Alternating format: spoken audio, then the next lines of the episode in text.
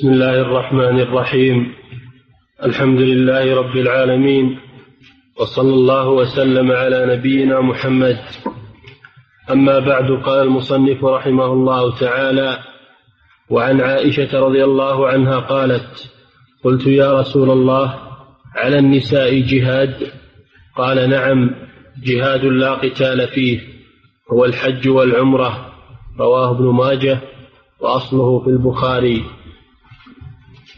بسم الله الرحمن الرحيم. الحمد لله رب العالمين. صلى الله وسلم على نبينا محمد وعلى آله وأصحابه أجمعين. هذا الحديث فيه أن أم المؤمنين عائشة رضي الله عنها لما رأت فضل الجهاد في سبيل الله وما ذكره الله فيه سألت النبي صلى الله عليه وسلم هل على النساء جهاد؟ أي هل الجهاد يشمل النساء؟ فيقاتلن في سبيل الله مع الرجال. وهذا يدل على رغبة الصحابيات في الخير ومحبتهن للخير. وفيه دليل على سؤال أهل العلم وأن الإنسان لا يقدم على شيء من أمور العبادات وأمور الدين حتى يسأل أهل العلم. ولو كان يرى أن هذا العمل الذي هو في صدده عمل صالح وعمل عظيم فلا يقدم عليه سيسأل أهل العلم. فقال النبي صلى الله عليه وسلم عليهن جهاد لا قتال فيه. دل على أن الجهاد بالسلاح والغزو خاص بالرجال لأنهم يتحملون السفر ويتحملون لقاء العدو. وأما المرأة فإنها ضعيفة وأيضا هي عورة. القتال يحتاج إلى اختلاط مع الرجال بالرجال والالتحام في المعارك وهذا لا يليق بالمرأة ولا تطيقه. فالله خفف عنها وشرع لها عملا فيه أجر عظيم وفيه شبه بالجهاد وهو السفر والتعب وهو الحج والعمرة. وهو الحج والعمرة. فدل على فضل الحج والعمرة أنهما جهاد في سبيل الله لما يشتملان عليه من مغادرة الأوطان ومكابدة الأسفار والتعرض للأخطار في الطريق. فالحج والعمرة يشبهان الجهاد. أن كل منهما سفر طاعة ولأن كل منهما فيه مشقة ولأن كل منهما عبادة لله عز وجل ففيهما تشابه. ودل الحديث أيضا على أن الجهاد في سبيل الله لا يجب على النساء. لا يجب على النساء وإنما وجوبه على الرجال. ولكن لا بأس أن تخرج المرأة مع الغزو لتقوم بمعالجة الجرحى وسقي الماء وإعانة المجاهدين كما كان بعض الصحابيات يخرجن مع الغزو. من أجل مساعدتهم. فلا بأس أن تخرج المرأة في الغزو وتساعد الغزاة بما تستطيعه ولكنها لا تدخل المعركة مع الرجال. وفي هذا رد على الذين يجندون النساء الآن وهم ينتسبون إلى الإسلام ويجندون النساء في الجيش أو في أو في الأمن شرط يجعلونهن شرطا في الأمن. فهذا مخالف لهدي الشريعة. أن المرأة تلبس ملابس العسكريين وتخالط العسكريين كأنها رجل منهم. هذا لا شك أنه مخالفة لهدي الإسلام وإخراج للمرأة عن إخراج للمرأة عن ما يليق بها. ولكن الذي حملهم على هذا التشبه بالكفار.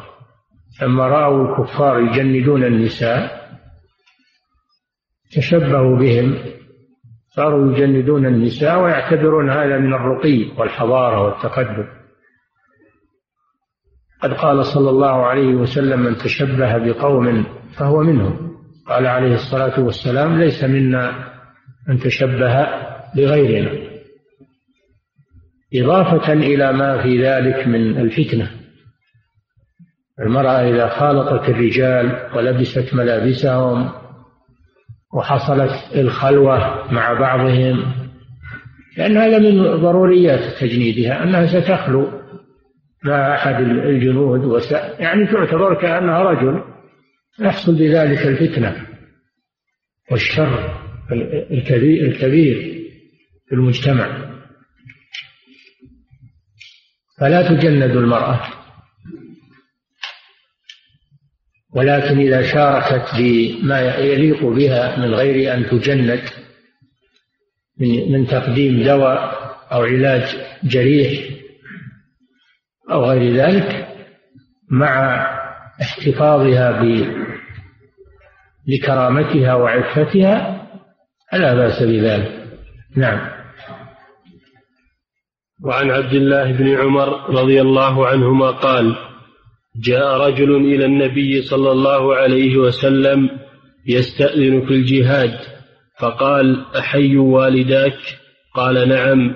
قال ففيهما فجاهد. متفق عليه ولأحمد وأبي داود من حديث أبي سعيد نحوه وزاد ارجع تستأذنهما فإن أذن لك وإلا فبرهما. نعم وهذا الحديث أيضا يدل على عمل آخر يعادل الجهاد. الحديث الذي قبله فيه أن الحج يعادل الجهاد بالنسبة للنساء.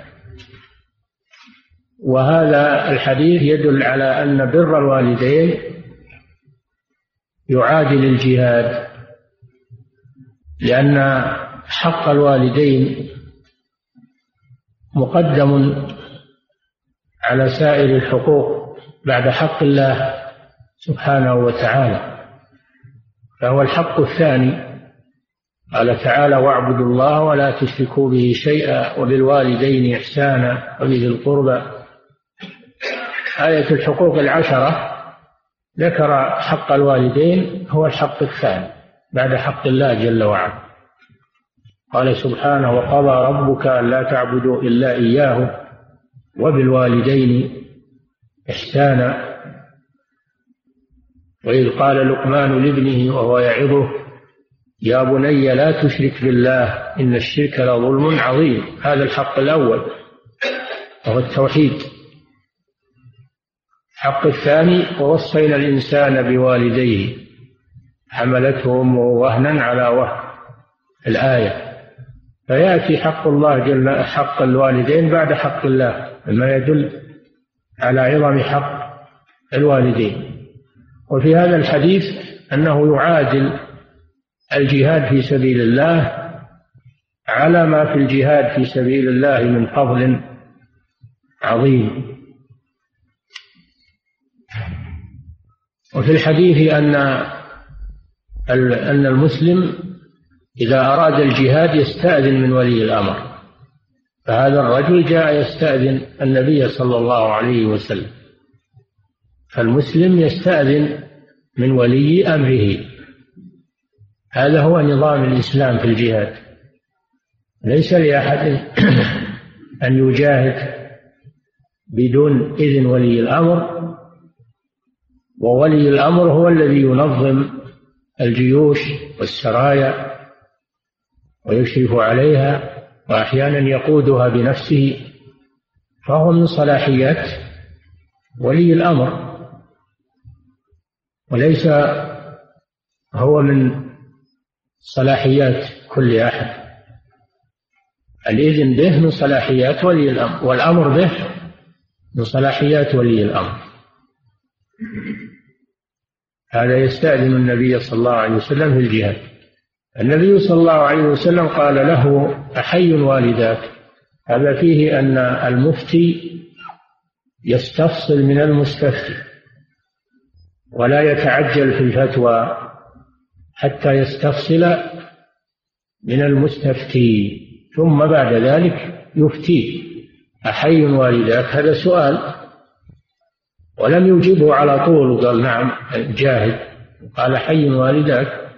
قال نعم. قال ففيهما فجاهد. فدل على أن حق الوالدين مقدم على الجهاد في سبيل الله عز وجل. وهذا يدل على عظم حق الوالدين. فالمجاهد الذي يريد الجهاد يستأذن الوالدين أولا. فإن أذن له فإنه يستأذن ولي الأمر. هذا الرجل أرجعه النبي صلى الله عليه وسلم يستأذن والديه. فدل على أن طلب الإذن من الوالدين يكون أولا. ثم بعد ذلك يستأذن من ولي الأمر. هذا ما يدل عليه هذا هذا الحديث. قال ففيهما فجاهد. يعني في برهما. دل على أن بر الوالدين من الجهاد على أن بر الوالدين من الجهاد في سبيل الله وأن البار بوالديه ينال أجر المجاهد في سبيل الله. وهذا فضل عظيم. وفي رواية ارجع فبرهما. وفي حديث أن رجلا استاذن النبي صلى الله عليه وسلم فقال حي, حي والداك أخبره أن أن أمه حية وأنها تبكي. خرج من عندها وهي تبكي. فقال ارجع. فقال ارجع فأضحكها أو آه، نحو من هذا بعد أن بعد أن أبكيتها. بعد أن أبكيتها. فدل هذا كله على أن حق الوالدين مقدم على الجهاد في سبيل الله عز وجل. ولا يخرج الإنسان للجهاد ويترك والديه ولم يأذنا له. وخصوصا إذا كان بحاجة إلى وجوده عندهما وقيامه بمصالحهما فلا يجوز له أنه يخرج للجهاد. في سبيل الله. إذا كان هذا في الجهاد في سبيل الله. كيف الخروج إلى غير الجهاد؟ كالذين يسافرون إلى الدعوة بزعمهم. يسافرون إلى الدعوة أو يسافرون إلى غير ذلك من من أو إلى الحج أو إلى العمرة. ويتركون الوالدين وحدهما بدون استئذان وبدون فلا يليق بهم هذا. لا يليق بالإنسان أنه يسافر إلا بإذن والديه. إذا كان لا يسافر للجهاد في سبيل الله إلا بإذن والديه في غيره من الأسفار من باب أولى. وإن كان يزعم أن هذا السفر طاعة كالحج والعمرة والدعوة إلى الله وغير ذلك لأن بعض الشباب هداهم الله بدون بدون إذن والديهما. بل لا يريان لوالديهما رأيا. ويخرجون يقولون للدعوة وكذا وكذا. والوالدان يغضبان عليهما وربما يدعوان عليهما ولا يحسبان ولا يحسبون لهذا لا يحسبون لهذا حسابا. حق الوالدين عظيم. ولا يقول الإنسان أنه ليس لهما رأي أو ما عندهم ليس عندهم إدراك ولا يقدرون الأمور ولا يقدرون ما يقول الكلام هذا في حق والديه. والداك لهما حق. تؤديه بعد حق الله سبحانه وتعالى. إن كنت تريد الأجر أما إذا كنت تريد هواك أو تريد طاعة فلان أو علان فلك ما تختار. لكن إذا كنت تريد الأجر والثواب فاعرف لوالديك حقهما ولا تقدم عليه شيئا إلا حق الله سبحانه وتعالى وحق رسوله صلى الله عليه وسلم. لا تقدم على حق الوالدين شيئا. من الحقوق. نعم. وعن جرير رضي الله عنه قال وعن جرير رضي الله عنه قال قال رسول الله صلى الله عليه وسلم أنا بريء من كل مسلم يقيم بين المشركين. رواه الثلاثة وإسناده صحيح ورجح البخاري إرساله. نعم. هذا الحديث فيه أن النبي صلى الله عليه وسلم قال أنا بريء. ممن يقيم بين المشركين. وهذا وعيد. إذا قال النبي صلى الله عليه وسلم أنا بريء أو ليس مني. من فعل كذا وكذا هذا يدل على أن هذا العمل كبيرة من كبائر الذنوب. وليس معناه أنه يخرج من الإسلام لكن يكون كبيرة من كبائر الذنوب. ممن يقيم بين أظهر المشركين. يقيم ويستقر في بلاد المشركين لأن الواجب عليه أن يعتزل المشركين وأن وأن يهاجر كما يأتي في الحديث اللي بعده أن يهاجر إلى بلاد المسلمين. ولا يبقى في بلاد الشرك. لأنه إذا بقي في بلاد الشرك يكثر سواد المشركين ولأنهم يستولون عليه ويكون تحت سلطتهم يكون تحت سلطتهم وإمرتهم. الله جل وعلا يقول ولن يجعل الله للكافرين على المؤمنين سبيلا. وأيضا يكون عليه خطر من الفتنة في دينه. يكون عليه خطر من الافتتان في دينه. فقد يصاب بالكفر أو يصاب بالنفاق وموافقة المشركين. فلا يجوز له أن يقيم بين أظهر المسلمين وهو يقدر على الهجرة. لأن الله سبحانه وتعالى توعد الذين يقيمون بين أظهر المشركين وهم يقدرون على الهجرة. فقال سبحانه وتعالى إن الذين تتوفاهم الملائكة ظالمي أنفسهم. قالوا فيم كنتم؟ قالوا كنا مستضعفين في الأرض. قالوا ألم تكن أرض الله واسعة فتهاجروا فيها؟ فأولئك مأواهم جهنم وساءت مصيرا إلا المستضعفين من الرجال والنساء والولدان لا يستطيعون حيلة ولا يهتدون سبيلا فأولئك عسى الله أن يعفو عنهم وكان الله عفوا غفورا. هذا وعيد شديد لمن يقيم بين المشركين وهو يقدر على الهجرة.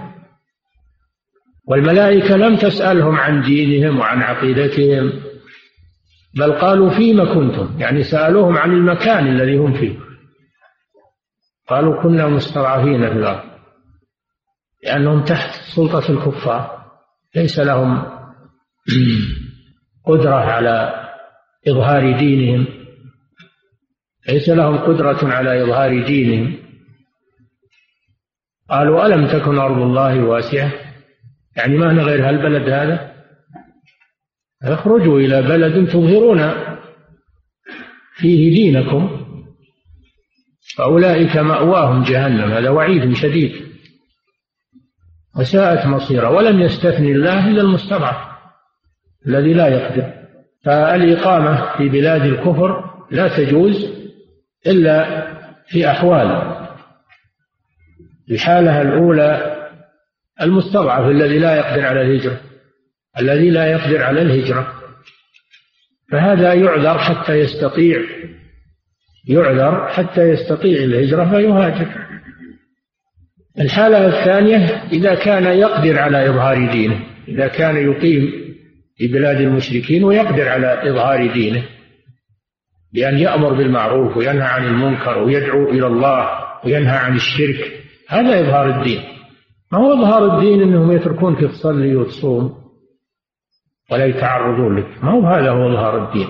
إظهار الدين أن تعلن العداوة لهم وأن تعلن بطلان ما هم عليه وأن تعلن الدعوة إلى الإسلام. إذا حصل هذا فالإقامة بينهم جائزة بل فيها مصلحة. يعني فيها دعوة إلى دين الإسلام وإظهار لدين الإسلام. فهذه أمور يجب مراعاتها. أن الإنسان لا يتساهل في الإقامة بين في بلاد الكفر بل يهاجر إلى بلاد المسلمين لإعلاء كلمة الله وليكون مع المسلمين ويجاهد مع المسلمين. ويعيش مع المسلمين ويكفر سواد المسلمين وجماعة المسلمين. فالإقامة في بلاد المشركين من غير عذر شرعي كبيرة من كبائر الذنوب. بدليل الآية الكريمة التي سمعتموها وبدليل هذا الحديث الذي بين أيديكم حيث إن النبي صلى الله عليه وسلم تبرأ ممن يقيم في بلاد المشركين. نعم. وعن ابن عباس رضي الله عنهما قال قال رسول الله صلى الله عليه وسلم لا هجرة بعد الفتح. و... ويتعلق بهذه المسألة وهي الإقامة في بلاد المشركين من غير عذر شرعي. السفر إلى بلاد المشركين. الذي مع المسلمين وفي بلاد المسلمين لا يجوز له أن يسافر إلى بلاد المسلمين إلى بلاد المشركين لأنه يعرض دينه وعقيدته للخطر ولا سيما في هذه الأزمان الذي عظمت فيها الفتن واستطال المشركون على المسلمين. فلا يجوز له السفر إلى بلاد المشركين للنزهة أو للإقامة فيها إلا في أحوال مستثناة الأولى إذا سافر للدعوة إلى إلى الله سبحانه وتعالى وإظهار وإظهار هذا الدين. سافر لإظهار هذا الدين الدعوة إلى الله والنهي عن الشرك. والأمر بالتوحيد. ثانيا إذا سافر لعلاج لا يجد علاجا في بلاد المسلمين فيسافر لأجل الضرورة للعلاج ثم إذا انتهت مهمته يبادر بالعودة إلى بلاد المسلمين. ثالثا السفر لأجل التجارة. عنده تجارة وتستدعي أنه يسافر ليتعاقد مع مصانع ولا مع شركات. ولا لأجل استيراد بضائع فيجوز له أنه يسافر للتجارة مع مع إظهار دينه في كل الأحوال يكون مظهرا لدينه. أما إذا كان يسافر ولا منه وصل هناك تخلى عن أمور دينه وينماع مع المشركين ومع الكفار في عاداتهم وتقاليدهم وربما يضيع الصلاة يقول إن ما بهم يشوفون نصلي أو يحلق لحيته أو يتنازل عن شيء من أمور دينه أو يلبس ملابس الكفار من غير حاجة.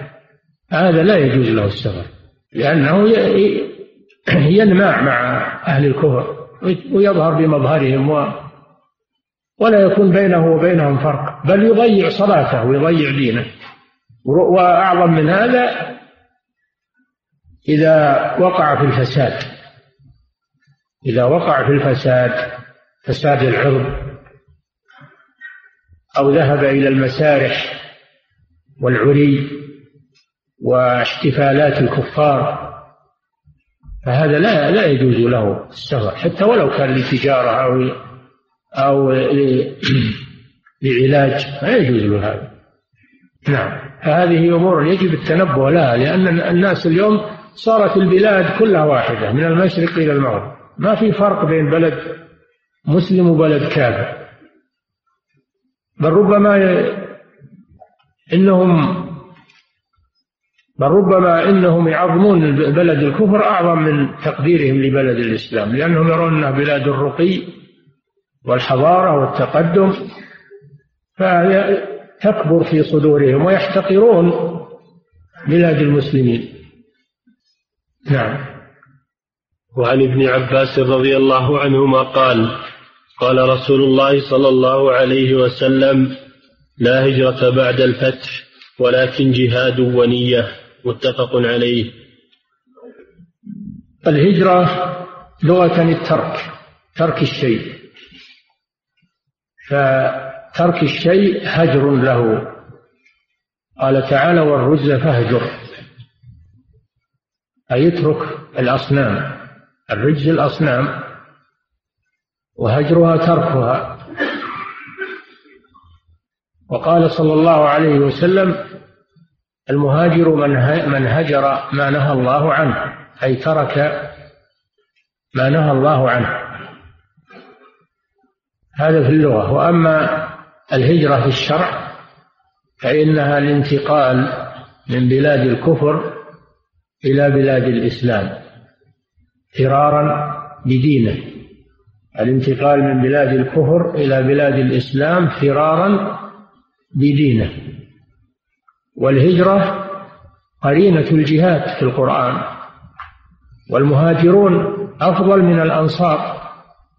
بهجرتهم وتركهم بلادهم وديارهم وبيوتهم وأموالهم فرارا بدينهم المهاجرون أفضل من الأنصار من صحابة رسول الله صلى الله عليه وسلم بفضل الهجرة.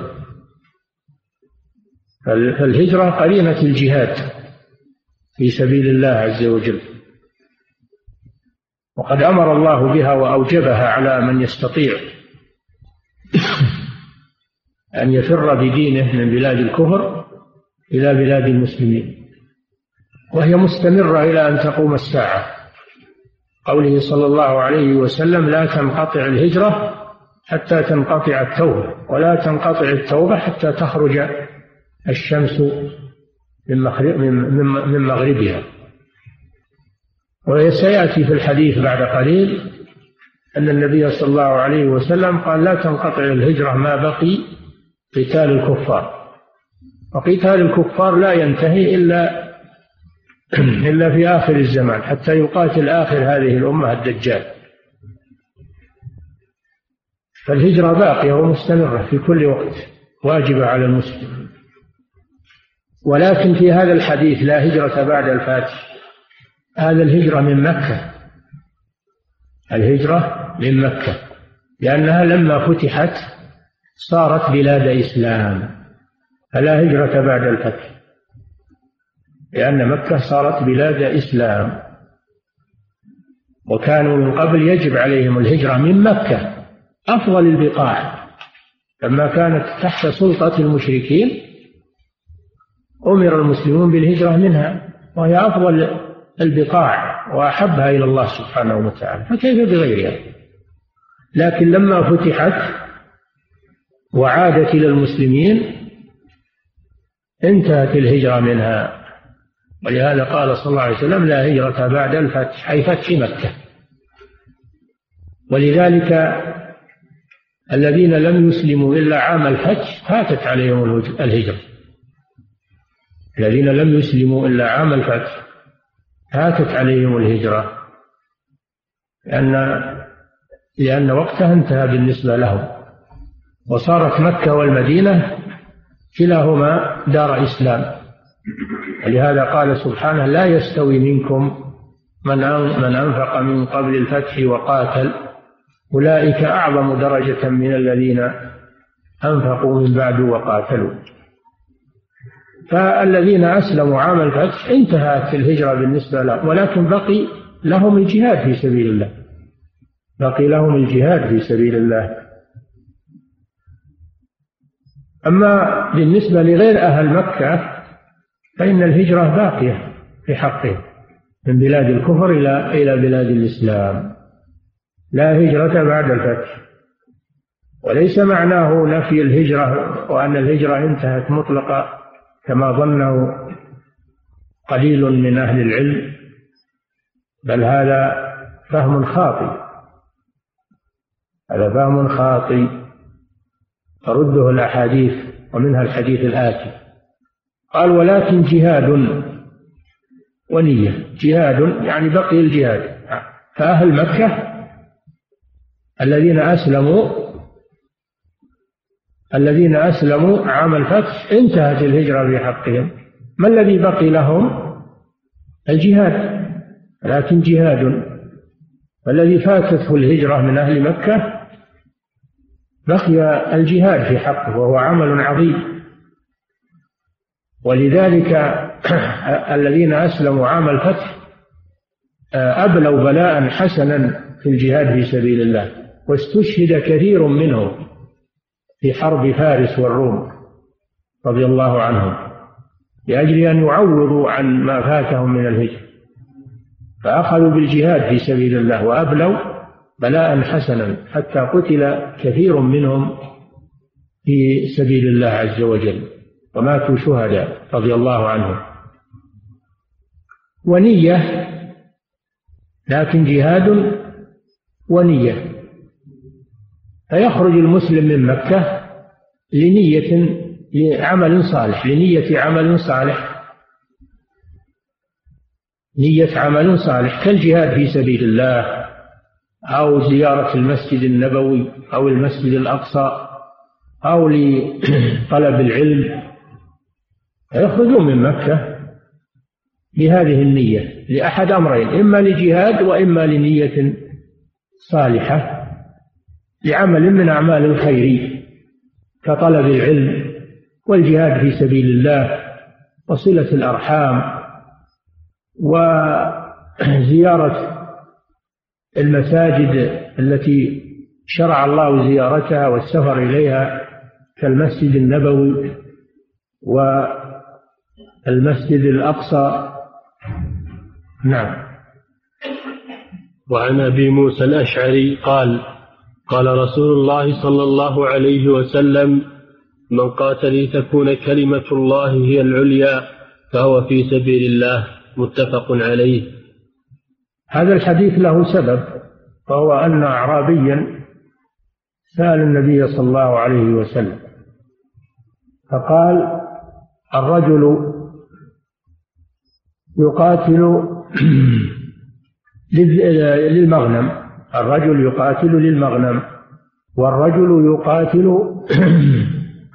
والرجل يقاتل للذكر والرجل يقاتل ليرى مكانه يرى مكانه. أي ذلك في سبيل الله؟ فقال صلى الله عليه وسلم من قاتل لتكون كلمة الله هي العليا فهو في سبيل الله. بهذه النية. من قاتل لتكون كلمة الله هي العليا فهو في سبيل الله. أما من قاتل لغير ذلك فليس هو في سبيل الله. فالذي لا يقاتل إلا من أجل المال من أجل المغنم ولا يريد إعلاء كلمة الله وإنما يقاتل لأجل الطمع فقط أو يقاتل للرياء. وأن يمدح ويذكر هذا ليس في سبيل الله. أو يقاتل لأجل تبرز شجاعته وفروسيته. لا يريد من ذلك إلا الذكر والمدح. هذا ليس كل هؤلاء ليسوا في سبيل الله. الذي يقاتل من أجل الاستيلاء على البلد أو السلطة على الناس. فهذا ليس في سبيل الله. أما الذي يكون يقاتل لإعلاء كلمة الله فهذا هو الذي في سبيل الله. ولو كان معه نية المغنم أو نية أو غير ذلك من النيات المباحة من النيات المباحة. فلا مانع. إذا كان إذا كان عنده قصد إعلاء كلمة الله فلا بأس أن ينضاف إليها قصد آخر من نيل المغنم أو غير ذلك. أما من لم يكن عنده قصد سوى هذه الأمور وليس ولا يقصد إعلاء كلمة الله فهذا ليس في سبيل الله وإنما هو في سبيل ما أراد. من الحمية أو أو الحصول على المال أو الاستيلاء على البلاد أو لأجل أخذ السلطة. كل هذا ليس في سبيل الله لأنه خلا من قصد إعلاء كلمة الله عز وجل. نعم. فهذا فيه الحث على الإخلاص. الحث على الإخلاص لله في الجهاد. وأن الإنسان حتى لو قتل في سبيل الله وليس قصده إعلاء كلمة الله يكون في النار كما جاء في الحديث. الرجل الذي يقاتل حتى قتل يسأله الله يوم القيامة ماذا عملت؟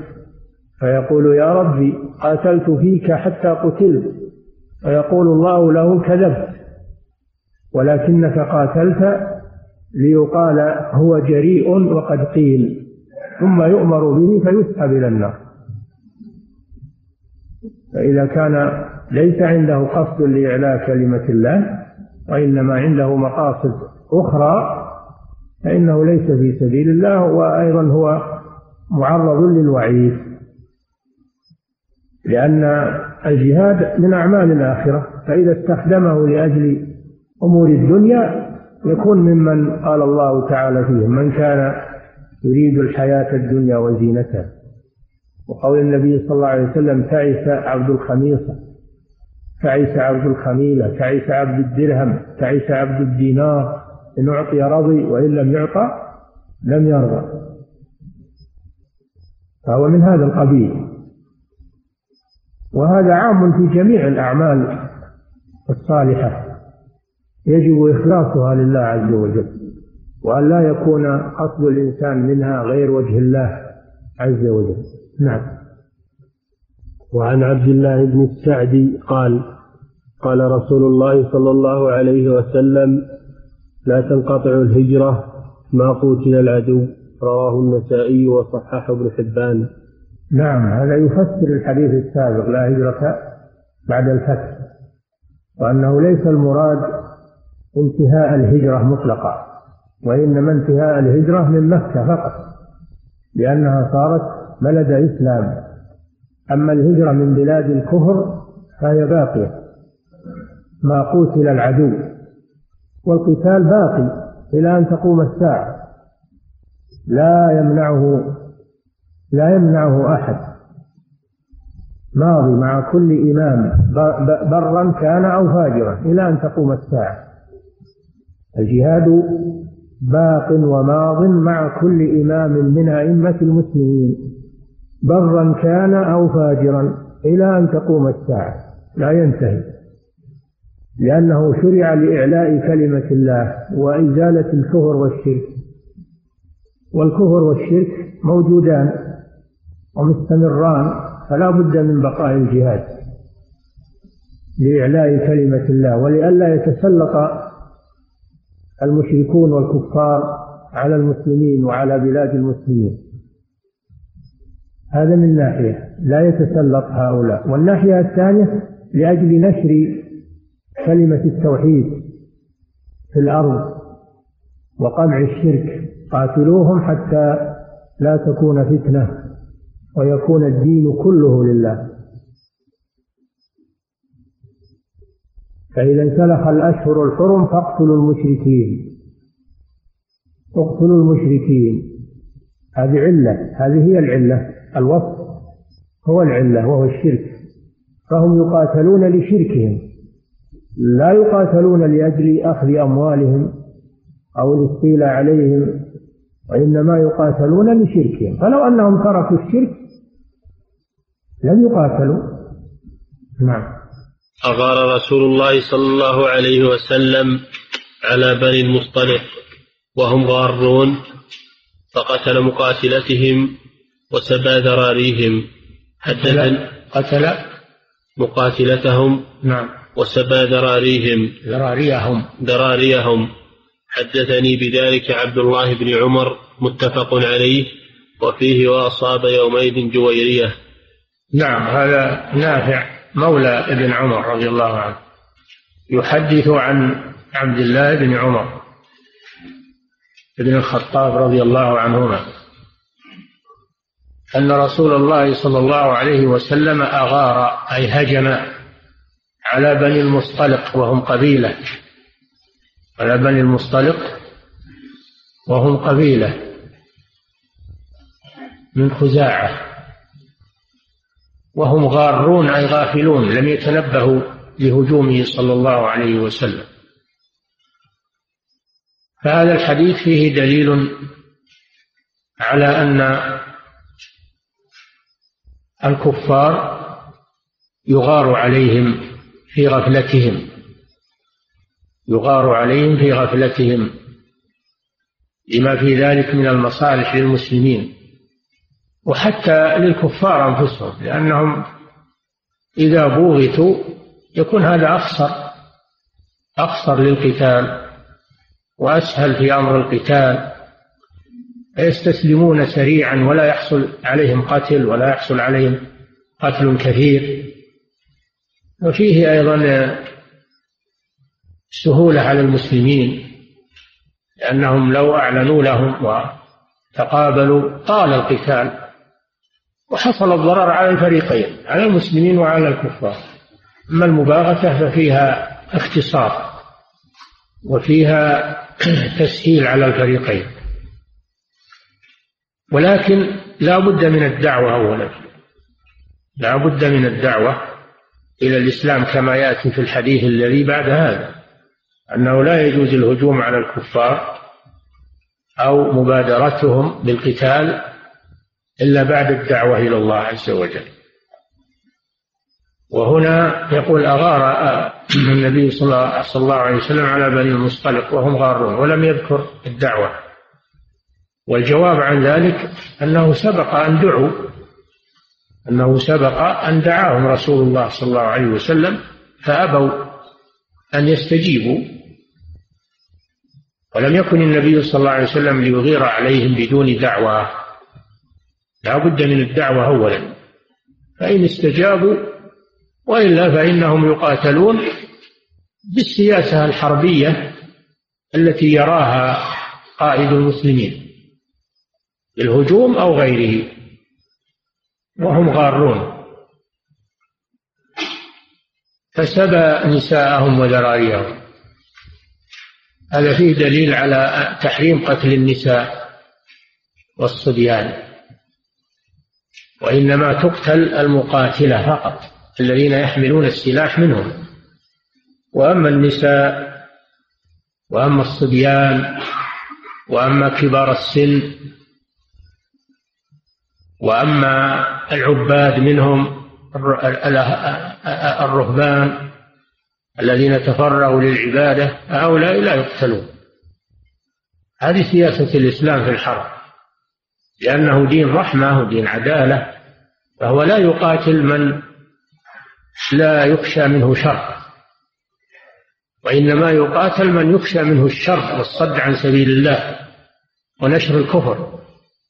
أما الإنسان الذي كفره قاصر عليه فقط الإنسان الذي كفره قاصر عليه لا يتعدى ككبير السن الذي ليس له رأي أو المرأة أو الصبي أو الراهب الذي في صومعته هؤلاء لا يقتلون. إذا استولى المسلمون على بلدهم فإنهم لا يقتلون. ولكن ولكن النساء والصبيان يسترقون. يدخلون تحت ملك المسلمين ويكونون عبيدا للمسلمين. رقا يملكونهم. يملكون رقابهم. فهذا فيه بيان أصل الرق في الإسلام. والرق موجود في الديانات السابقة ومع الأنبياء السابقين. هو تبع للجهاد في سبيل الله. تابع للجهاد في سبيل الله. ما وجد الجهاد يوجد الرق. ولأن هؤلاء أبوا أن يعبدوا الله عز وجل فعاقبهم الله فجعل عليهم الرق. ولا يرتفع عنهم إلا بالعتق.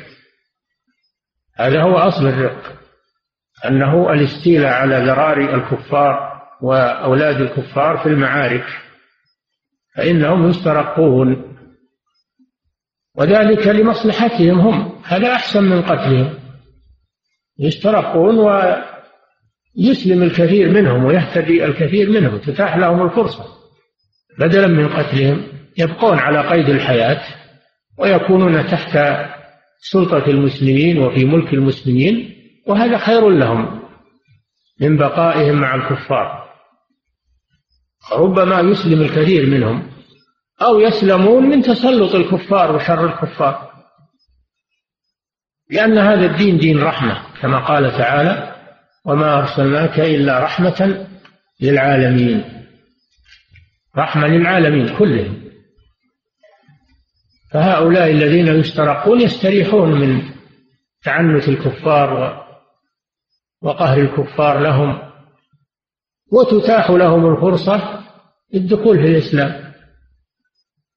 هذا هو الرق في الإسلام. لا كما يقوله بعض الكتاب الجهال الذين يزعمون أنهم يدافعون عن الإسلام ويقولون أن الإسلام لا يرى الرق. ويستنكرون الرق. الرق حكم شرعي ثابت بالكتاب والسنة. يقولون لا ما الإسلام ما يرى الرق. لأن الكفار يعيرون المسلمين يقولون أنتم تملكون الآدميين. نقول نعم نملك الآدميين بطريق شرعي أو بطريق تعنت. أنتم تسترقون الشعوب كلها تستعبدونها. ونحن إنما نسترق هؤلاء النوعية من البشر رحمة بهم وإحسانا إليهم. ولذلك إذا ملك المسلم رقيقا فإن الإسلام يوصيه به بإحسان إليه وأن ينفق عليه وأن لا يكلفه من العمل ما لا يطيق. وقال تعالى واعبدوا الله ولا تشركوا به شيئا. وفي آخر الآية قال وما ملكت أيمانكم فجعل للمماليك حقا من الحقوق العشرة في الإسلام. فنحن نحسن إليهم و... أما أنتم فتسترقون الشعوب وتقتلونها وتسفكون دماءها وتأخذون أموالها وتشردونها وتقولون الإسلام يسترق البشر. أنتم اللي تسترقون البشر. الواجب الرد عليهم بالعلم لا بالعاطفة أو بالجهل. نقول لا الإسلام ما يرى الرق وإنما أقره من باب التدريج وفتح باب العتق في التدريج ولم يمنعه آه لم يمنع الرق آه من أول وهلة بل تدرج في منعه. نقول هذا كذب على الله وعلى رسوله. الإسلام يقر الرق الشرعي. أما الرق أما الرق الباطل فهذا لا يقره الإسلام. ولهذا من من استعبد حرا وأكل ثمنه فإن الله يكون خصمه يوم القيامة. من من استعبد حرا حرا فأكل ثمنه. لا يجوز استرقاق الأحرار إلا بمسوغ شرعي كالجهاد في سبيل الله.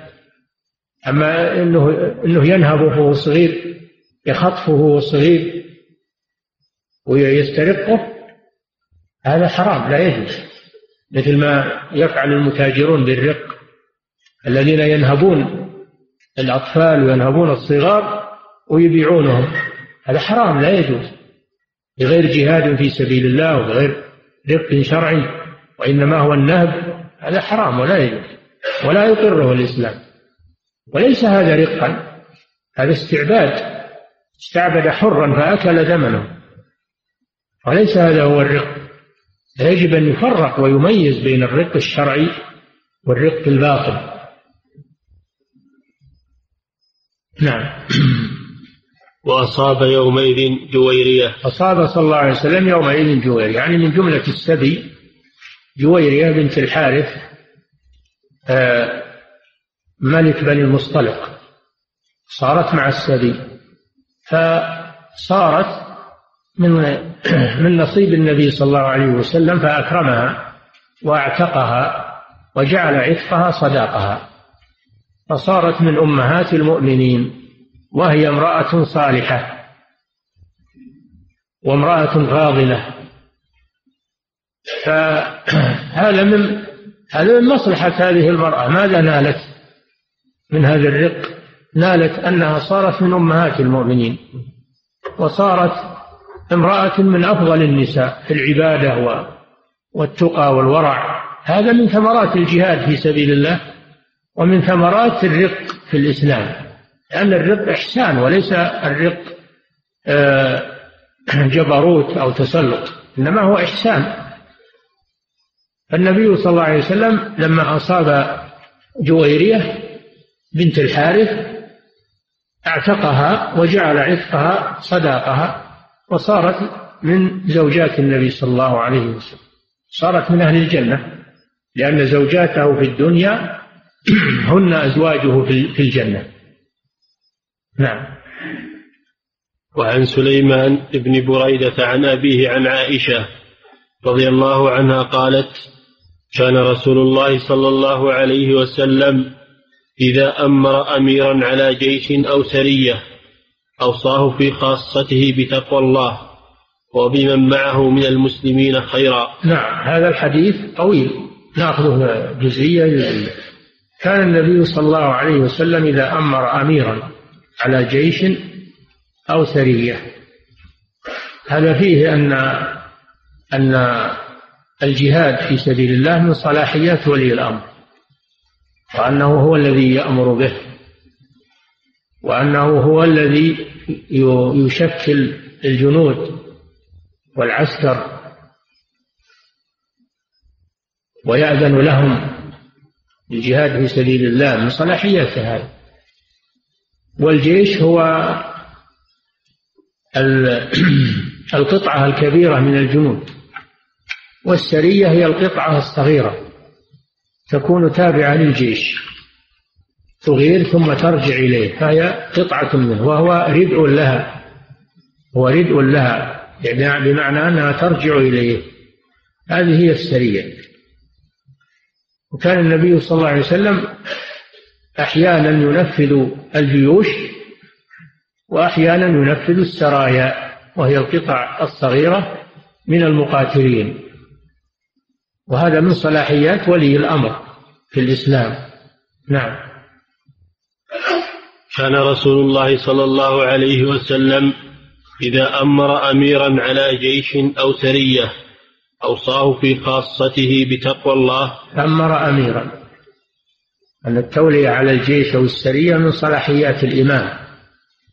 وليس هي من صلاحيات الجيش أو السرية أنهم هم اللي يختارون له أمير أو سري أو أو السرية تختار لها أمير؟ لا. اللي يعينه ولي الأمر. هذا من صلاحياته. نعم. أوصاه في خاصته بتقوى الله وبمن معه من المسلمين خيرا. نعم. وهذا من, من أيضا يجب مما يجب على الإمام إذا شكل الجيوش والسرايا. فإنه يوصيه يوصي القائد. يوصي القائد بتقوى الله ويوصي يوصيه بتقوى الله في نفسه بأن يعمل بطاعة الله في نفسه. وذلك بفعل الواجبات وترك المحرمات. هذه هي التقوى بخاصة نفسه يعني يستقيم هو في نفسه أولا. ولا يكون الإنسان يأمر الناس بالتقوى وهو ليس من أهلها وإنما يبدأ بنفسه أولا. يوصيه بخاصة نفسه وبمن معه من المسلمين أن يتقي الله بمن معه وتحت يده من المسلمين فلا يتسلط عليهم ولا يعنف عليهم ولا يشق عليهم وإنما يتولاهم بالرعاية ويتولاهم بالإصلاح ولا يتركهم هملا ويضيع مسؤوليتهم. بل يتفقدهم ويراعيهم وينظمهم. نعم. لأنه نائب عن الإمام نعم. ثم قال اغزوا على اسم الله في سبيل الله. ثم يقول صلى الله عليه وسلم بعد ذلك للجيش أو السرية اغزوا على اسم الله. هذا فيه البداءة ببسم الله. فيه البداءة ببسم الله في الأمور. المهمة. نعم. قاتلوا من كفر بالله. قاتلوا من كفر بالله. هذا هو الغرض من من الجهاد أنه لقتال من كفر بالله. وليس المراد قتال من أجل المال أو من أجل توسيع المملكة أو من أجل بذل السلطة على الناس وإنما هو لأجل إزالة الكفر. من كفر بالله. قال تعالى فاقتلوا المشركين. المشركين لأجل شركهم. وهنا يقول من كفر بالله فالقتال لأجل, لأجل إزالة الكفر وإزالة الشرك ونشر الإيمان والتوحيد. وهذا خير للبشرية. التوحيد والإيمان خير للبشرية. والشرك والكفر هذا شر للبشرية.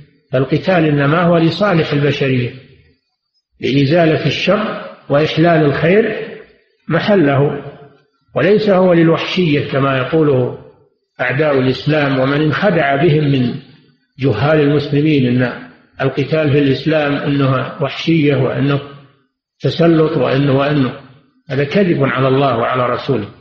وإنما القتال في الإسلام لأجل إزالة الكفر وهذا رحمة بالخلق. إذا بقوا على الكفر شقوا في الدنيا والآخرة وإذا تابوا إلى الله سعدوا في الدنيا والآخرة. هذا من صالحهم؟ نعم. أسئلة فضيلة الشيخ بماذا نرد على دعاة الاختلاط الذين يحتجون بفعل بعض الصحابيات أثناء خروجهن في بعض الغزوات لتضميد الجرحى سبحان الله هذا فيه اختلاط. خروجهن مع الغزاة على اختلاط هذا كذب. ليس ليس فيه اختلاط. يكون على حدة ويكون محجبات يصير معها محرم. لابد من محرم. قوله صلى الله عليه وسلم لا يحل لامرأة تسافر إلا ومعها ذو محرم. لابد من المحرم. ولا تكون مختلطة بالرجال. ولا تدخل المعركة. نعم. فضيلة الشيخ هل يقدم الإنكار على عباد القبور والأوثان وأهل البدع على جهاد الكفار؟ هم كلهم كفار. عباد القبور عباد القبور كفار. ما بينهم فرق بينهم الكفار. لكن ربما يقال إنها من عباد القبور إنهم مرتدون لأنهم كانوا مسلمين ثم عبدوا القبور فارتدوا يعاملون معاملة المرتدين. نعم. فضيلة الشيخ ذكر في كتاب الكافي قوله أقل ما يفعل الجهاد مرة كل عام. أرجو شرح هذه العبارة. يعني بالنسبة لولي الأمر أنه ما يترك الجهاد كل يعني سنين. بل لا تمر سنة إلا وقد إلا وقد نظم آه، شيء من الجهاد في سبيل الله. ولا تمر سنة بدون جهاد. نعم. فضيلة الشيخ والدي لا يكلفني بأي عمل يخصه ويغضب إن قمت بحوائجه فكيف أبره في هذه الحالة؟ أد ما عليك من بره وطاعته وإن لم يولك شيئا من من من أموره. أنت أد ما عليك وأما أنه يوليك من أموره أو من أمواله شيئا فهذا حق له هو إن شاء ولاك وإن شاء لم يولك. لكن حقها حقه باق عليه نعم. فضيلة الشيخ هل شهيد البحر مثل شهيد البر؟ وهل هناك دليل؟ وهل يغفر عنه الدين؟ الذي يقتل في سبيل الله شهيد سواء في البر أو في البحر. الذي يقتل في سبيل الله في الجهاد. قد يكون الجهاد في البحر السفن والمراكب وقد يكون في البر. الذي يقتل في سبيل الله وفي الغزو في سبيل فهو, فهو شهيد. يغفر له جميع الذنوب ما عدا الدين لأن الدين حق للمخلوق. فلا بد من أداء الدين. يغفر له كل شيء إلا الدين لأن الدين حق للمخلوق والشهادة لا تسقط حقوق المخلوقين. نعم. فضيلة الشيخ هل يجوز في الجهاد أن يقوم أحد المسلمين بتفجير نفسه بين صفوف المشركين لغرض قتلهم. يجوز في الجهاد الاقتحام والمغامرة يجوز الاقتحام والمغامرة ولو كان الخطر شديد لأن هذا فيه مصلحة راجحة. هذا فيه مصلحة راجحة أن يقتحم الحصن وأن كما كان الصحابة يفعلون هذا. يقتحمون الحصون ويفتحون الأبواب على الكفار يفتحون للمسلمين.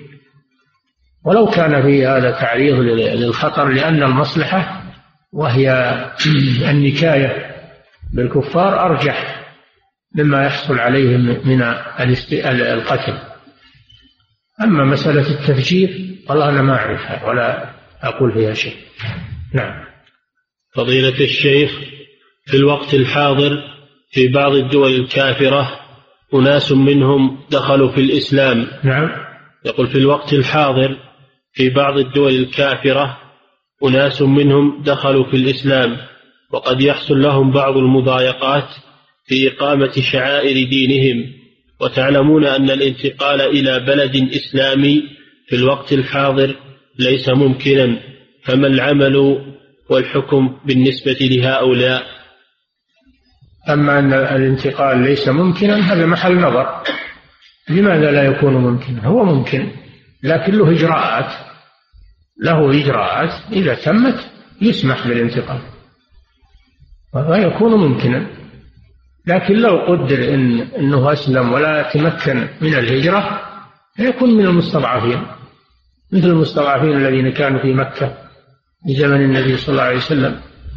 قالوا فيكون من المستضعفين. إلا المستضعفين من الرجال والنساء والولدان لا يستطيعون حيلة ولا يهتدون سبيلا فأولئك عسى الله أن يعفو عنهم. يكون من المستضعفين. نعم. فضيلة الشيخ هناك بعض البلاد الإسلامية وفيها من المعاصي ما يوازي بلاد الكفر أو أكثر فهل يجوز السفر إلى تلك البلاد للسياحة أم لا؟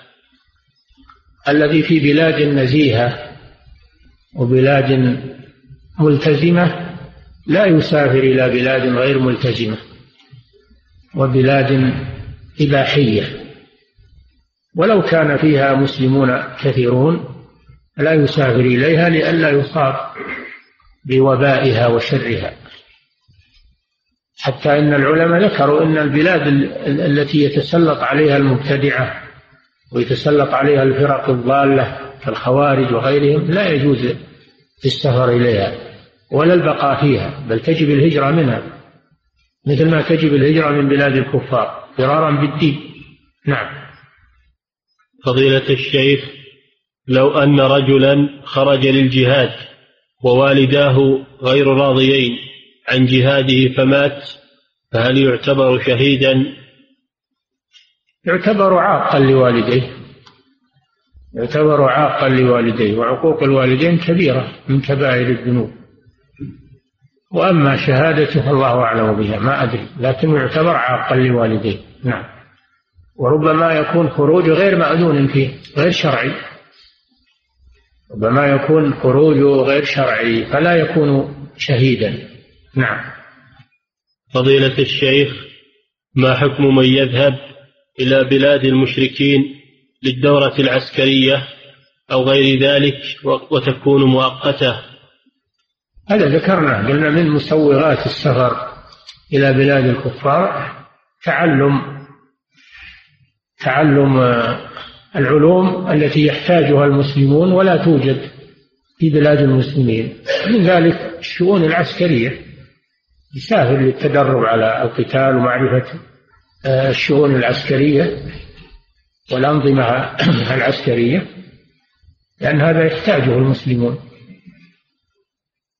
مع مع الالتزام بدينه والتمسك بدينه. نعم. فضيلة الشيخ يقول أنا مسلم مولود في بلاد الكفار وأحمل جنسيتهم هل يجوز أن أقيم بينهم؟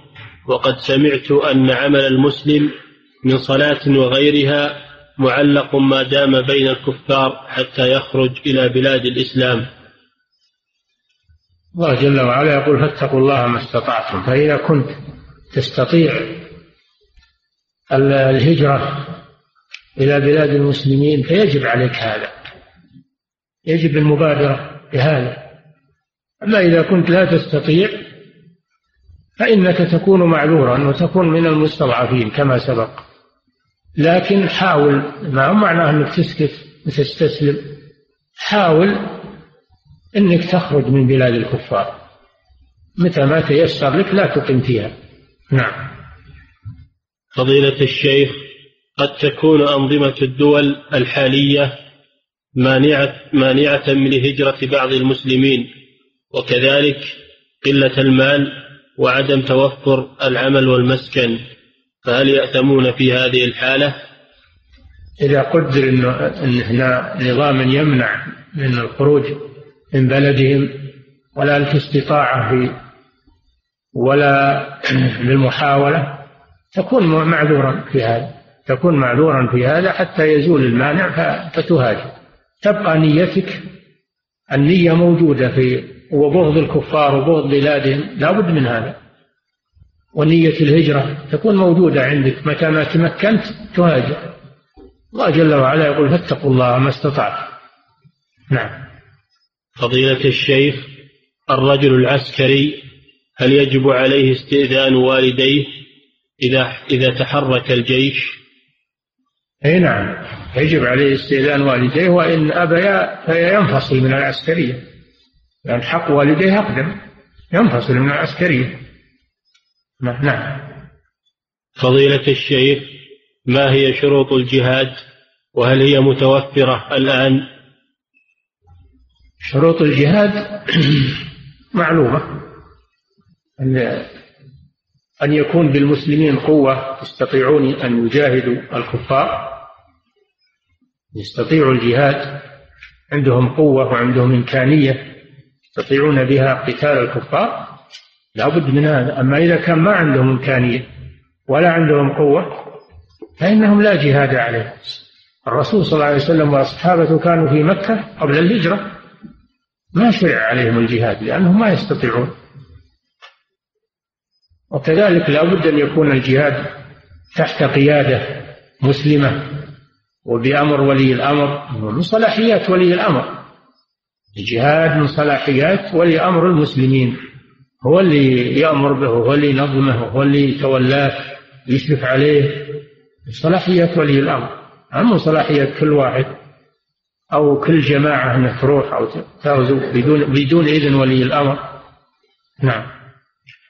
فضيلة الشيخ إذا وجد نساء في الجيش تحارب معه أو تسعف المرضى أو غير ذلك هل يجوز قتل قتلها؟ نعم. يقولون الذي له رأي في الحرب وسياسة في الحرب يقتل سواء كان امرأة أو أو شيخا كبيرا أو عابدا من عباد النصارى إذا كان له رأي وتدبير وسياسة في الحرب يقتل لأن الصحابة قتلوا دريد بن الصمة سيد هوازن وكان شيخا كبيرا ولا قاتل في يوم حنين لأنه كبير السن جدا هرم. لكنه محمول على بعير لكنه كان ذا دهى وذا مكر السياسة في الحرب فإذا كان كذلك يقتل. نعم. فضيلة الشيخ هل من جاهد بدون إذن ولي الأمر ثم قتل فهل يكون شهيدا أم لا؟ يكون غير مأذون إلا في هذا القتال. يكون غير مأذون إلا في هذا القتال فلا يكون قتاله شرعيا. فلا يظهر لي أنه يكون شهيد. نعم. فضيلة الشيخ إذا كان لوالدي إخوة غيري وهم ليس بحاجتي ولو احتاجوا شيئا فإخوتي سيقومون به بدلا مني وليس لهم مبرر في عدم ذهابي إلى الجهاد إلا خوفا من أن أقتل في سبيل الله. فما الحكم في ذلك؟ الحكم أنك تطيعه ولو كان له مئة ولد. ولو كانوا يقومون بما يحتاج إليه. ما دام أنه قال لك لا تروح تجب عليك طاعته والبر به.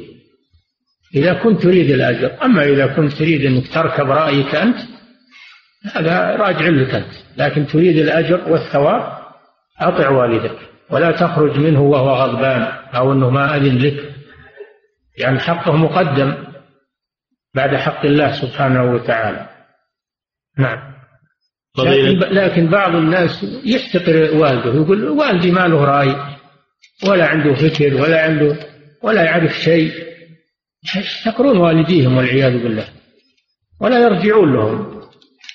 يعتبرون أنفسهم أنهم أحسن رأي من من آبائهم وهذا هذا لا يجوز هذا. هذا لا يجوز.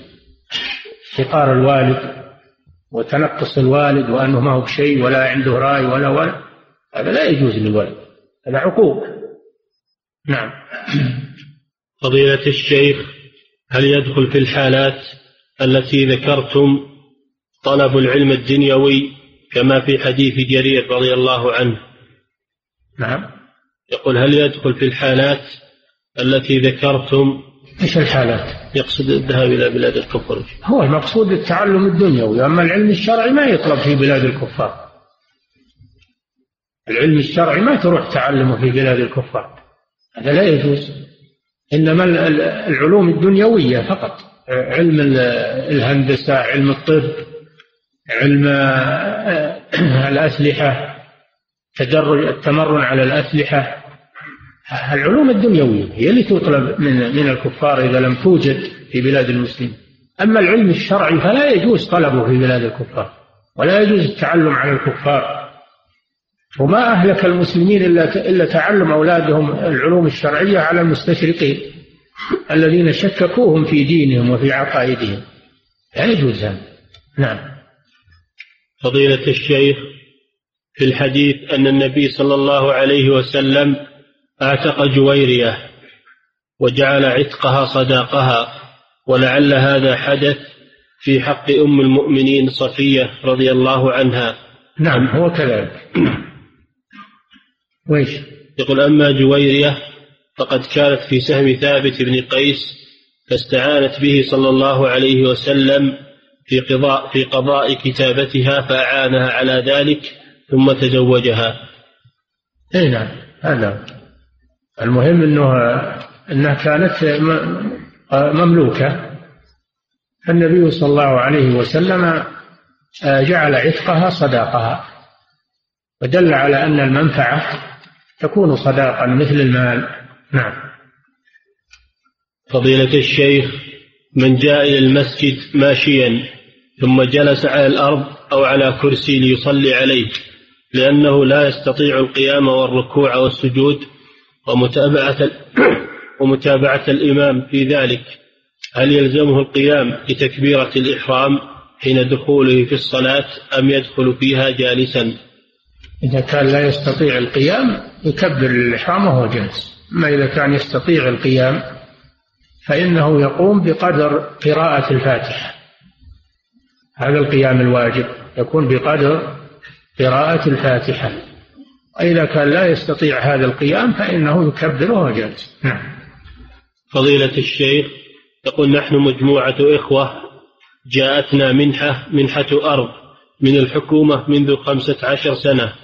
وإلى الآن لم نستثمرها فهل عليها زكاة؟ حسب النية إذا كنتم نويتموها للبيع فإنها أصبحت سلعة فيها زكاة كل ما يتم عليها سنة فإنها تقوم يعني تثمن ويدفع ربع العشر من تقدير القيمة أما إذا ما نويتموها للبيع ولا لكم نية فيها ما نويتموها للبيع ولا للبناء ولا للسكنة مترددين ما تدرون ليس فيها شيء. ليس فيها زكاة. نعم. فضيلة الشيخ يقول علي كفارة يمين فقال لي شخص إن العلماء قدروا في في إطعام المسكين في إطعام المساكين بمئة ريال فما رأي فضيلتكم في ذلك؟ كذاب هذا. هذا كذاب. منهم العلماء اللي قدروا أن كفارة اليمين مئة ريال. هذه يبي دراهم بس. كفارة اليمين طعام أو كسوة أو عتق رقبة هذا الذي نص الله جل وعلا عليه في القرآن. كفارته إطعام عشرة مساكين. من أوسط ما تطعمون أهليكم أو كسوتهم أو تحرير رقبة. ولم يذكر النقود ولم يذكر الدراهم. الدراهم موجودة في وقت نزول القرآن. لكن هذا يريد الدراهم بس يبي ياخذ الدراهم ويمشي. هذا لا يجوز التصرف في العبادات تحويلها إلى رغبات الناس. عبادات تبقى كما شرعها الله سبحانه وتعالى. لا تحول إلى نقود وإلى وإلى. نعم. فضيلة الشيخ هل القضاء على الرق في بلاد الإسلام من الأعمال الصالحة؟ الرق كما عرفتم على قسمين رق غير شرعي وهو الاغتصاب والنهب والاحتيال هذا غير شرعي. أما الرق الشرعي فهو ما كان أصله في الجهاد في سبيل الله. فمن وقع عليه الرق فإنه يبقى عليه وعلى ذريته وعلى ذرية ذريته ما تناسلوا ولا يرتفع إلا بالعتق. لا يرتفع إلا بالعتق. هذا هو الرق في, الإسلام. السؤال وش عنه؟ هل القضاء على الرق في بلاد الإسلام من الأعمال الصالحة؟ العتق من الأعمال الصالحة العتق من الأعمال الصالحة إذا كان باختيار الإنسان. أما أنه يجبر على العتق هذا لا يجوز.